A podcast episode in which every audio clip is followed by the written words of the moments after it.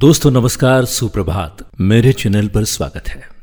प्रभाकर मोरे के साथ आपने ये बात तो सुनी होगी कि सत्य परेशान हो सकता है लेकिन पराजित नहीं।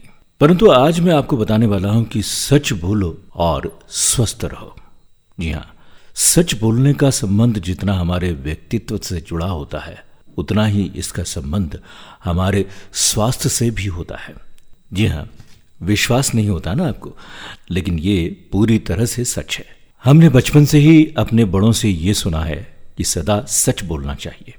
इस सीख पर हम अमल भी करते हैं, पर व्यावहारिक बनने के क्रम में कई बार हम इसके एक सुविधाजनक पहलू को अपनाने से भी गुरेज नहीं करते। हमें लगता है कि अगर हम परिस्थितिवश ऐसा झूठ बोलते हैं जिससे किसी को नुकसान नहीं पहुंचता है तो उसमें कोई बुराई नहीं है। आपकी ये सोच आपकी जगह बहुत सही है, लेकिन रिसर्च कुछ और ही कहती है।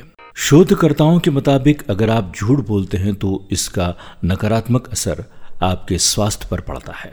इसके विपरीत सच बोलने की आदत आपको सेहतमंद बनाए रखने में मददगार होती है।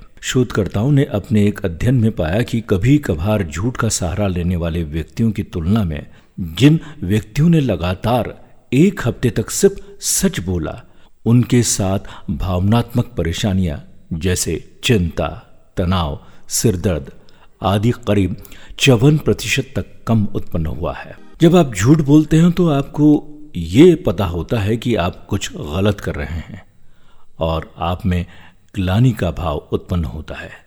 धीरे धीरे ये ग्लानि भाव तनाव को बढ़ाता जाता है और इसका असर आपके संपूर्ण शारीरिक और भावनात्मक स्वास्थ्य पर पड़ता है। इसीलिए सदा सच बोलने की कोशिश करना चाहिए। इससे न सिर्फ आपका स्वास्थ्य अच्छा रहेगा और आप खुश मिजाज महसूस करेंगे, बल्कि सच बोलने के स्वभाव के चलते आपकी लोकप्रियता में इजाफा भी होगा। वैज्ञानिक ये भी कहते हैं कि कठिन परिस्थिति में भी जब आप सच बोलते हैं तो आपका आत्मविश्वास बढ़ता है। इसमें कोई दो राय नहीं है कि आत्मविश्वास से भरपूर सच बोलने वाले को सभी लोग पसंद करते हैं और उनके शरीर का ऑरा भी अलग ही दिखाई देता है। आज आपके साथ था आपका रेडियो मित्र प्रभाकर मोरे। नमस्कार।